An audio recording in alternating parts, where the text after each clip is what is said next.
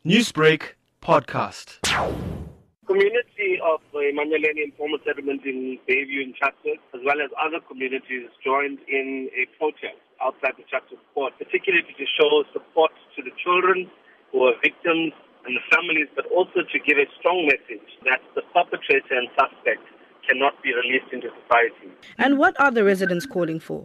They are calling for no bail in the first instance, and obviously then a quick trial and for justice to be served. How has the community reacted to this alleged act? State of shock. I must be honest that the, the first thing is that this is a close community. People live close by to each other, particularly the alleged perpetrator is said to be somebody who was close to them, who uh, was sort of like an uncle who was, you know, took care of the kids and the kids were around him and that kind of thing. So, you know, it's, it's quite sad that when one is supposed to assume the responsibility of a protector, becomes an abuser. How concerning is this increasing violence against women and children in the community? It's very, very concerning. And I think that, you know, we have to understand that we can't just have the 16 days of activism. It's not enough.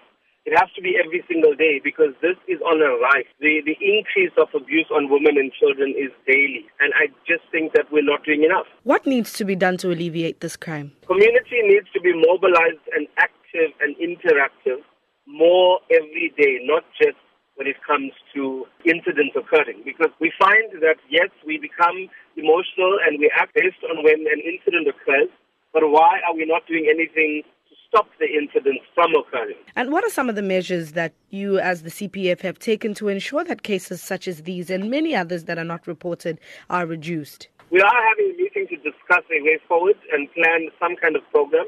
But immediately we want to start an awareness campaign. Uh, we have been doing it. I must be honest, the, the SAPS together with Safe Facilities and Com Safety has been going into schools and have been talking to, to learners about abuse. Um, but I think we need to do more than that. We have to start having community dialogue. Children uh, need to know that they can speak to somebody. And I think that's where we have to start.